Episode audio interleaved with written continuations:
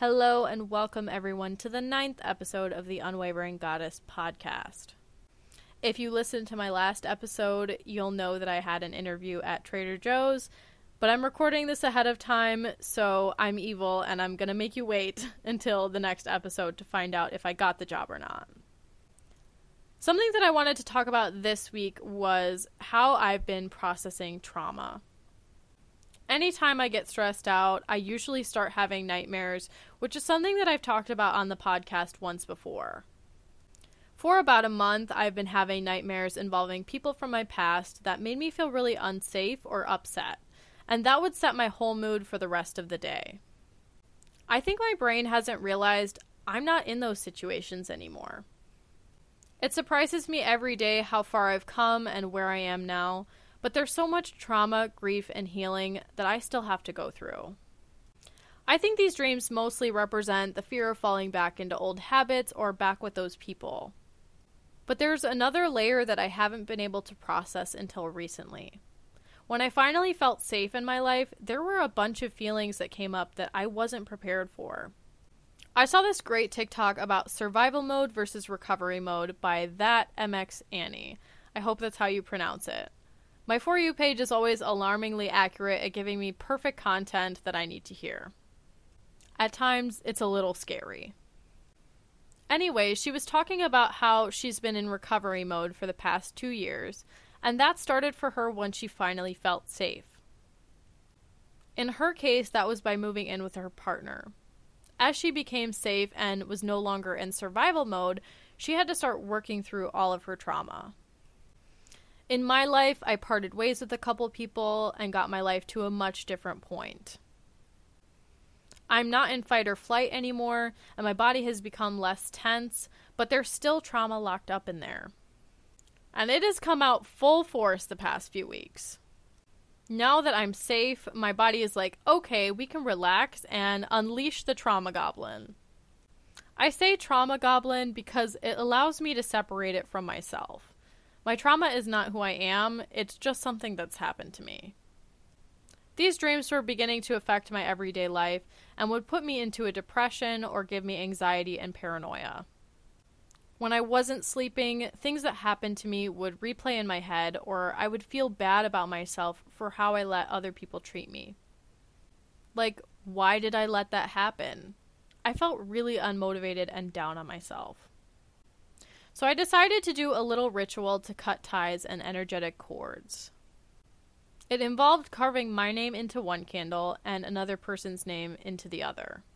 You're supposed to tie a string to both candles and wait until the string catches fire and splits in two. I decided to give it my own twist, though, and give myself affirmations to say while the candles burned. So I'm going to share those affirmations with you, and I'll say them twice so that you can say them along with me, or you can write down whichever ones resonate with you. All right, here we go. I'm calling my energy back to myself. I am calling my energy back to myself. I am releasing what no longer serves me. I am releasing what no longer serves me. I am releasing energies that no longer serve me.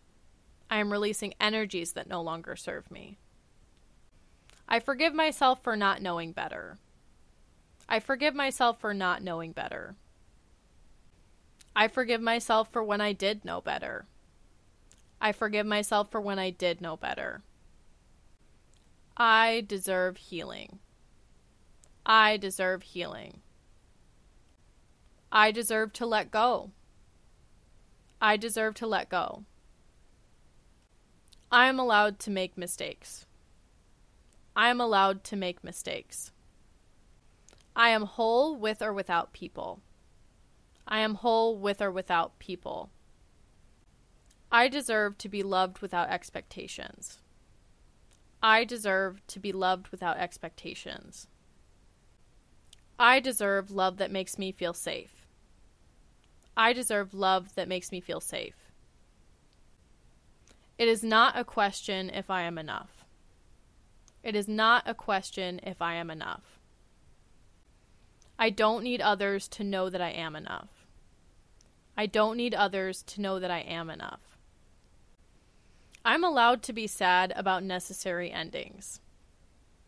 I'm allowed to be sad about necessary endings. I am a spark of light. I am a spark of light. All right, how are we feeling after that? That was a lot. At first, after I did the ritual, I was like, okay, nothing's really changed. But then I felt lighter. And whether it was magic or not, I reaffirmed some things to myself that I really needed to hear. Trauma is going to come in waves, so I don't expect burning some candles is going to fix it. But it was also the act of consciously talking myself through it and reminding myself that I do deserve love that feels safe. Something else I wanted to bring up is the fact that there are still days I miss people who have really, really hurt me. And that can feel conflicting, but it is so normal. I try to feel those feelings, accept them, and let them go because it's not worth dwelling on. I miss the parts of those people that made me find the good in them and made me accept their behavior. So, of course, my brain wants to remember them that way. It's okay to feel sad about necessary endings as long as I don't let those thoughts put me back into misalignment. I knew that I was turning a new leaf when I had another nightmare last night. In the dream, someone I used to know was lying to me, trying to convince me to do something that I didn't want to do, and rather than give in to please them, I stopped and I started pushing them away and asking, Why are you even in my house? I'm not sure if I was lucid for that part or not, but in that moment, my brain felt empowered to say no. And in the dream, the person who was trying to antagonize me got mad, but then they left subconsciously I was able to let go and stick up for myself. And that felt huge to me. In the morning, as I was remembering it, it wasn't anxiety and depression inducing. I actually felt good and strong knowing that I was able to hold my boundary and walk away. I have chose to stay out of these people's lives every day, and I'm proud of that. There have been so many moments where I've really missed them or felt nostalgic for better times, but every time that's happened, in the end, I've always chosen myself, and I've never regretted choosing myself. When I was in these really unhealthy situations, I didn't know that I deserved to be treated any better. But now that I'm on the other side, there's people I don't even know who treat me better than people who claimed to be my really close friends or even my best friends. Just because someone says they love you doesn't mean that they really have your best interest in mind. What I'm learning is that love should feel safe and supportive, and you shouldn't be afraid of the people that love you. It's caused me to distance myself from any environments and people that don't make me feel able to be my most authentic self. You shouldn't be walking on eggshells or dimming your light for anyone. So, as we move through this trauma and this grief, it is very difficult. But your well being is worth every bit of shit that you have to go through. I'm sending love to any of you who are trying to process your own trauma and grief right now. You are so worthy of love and safety. Thanks.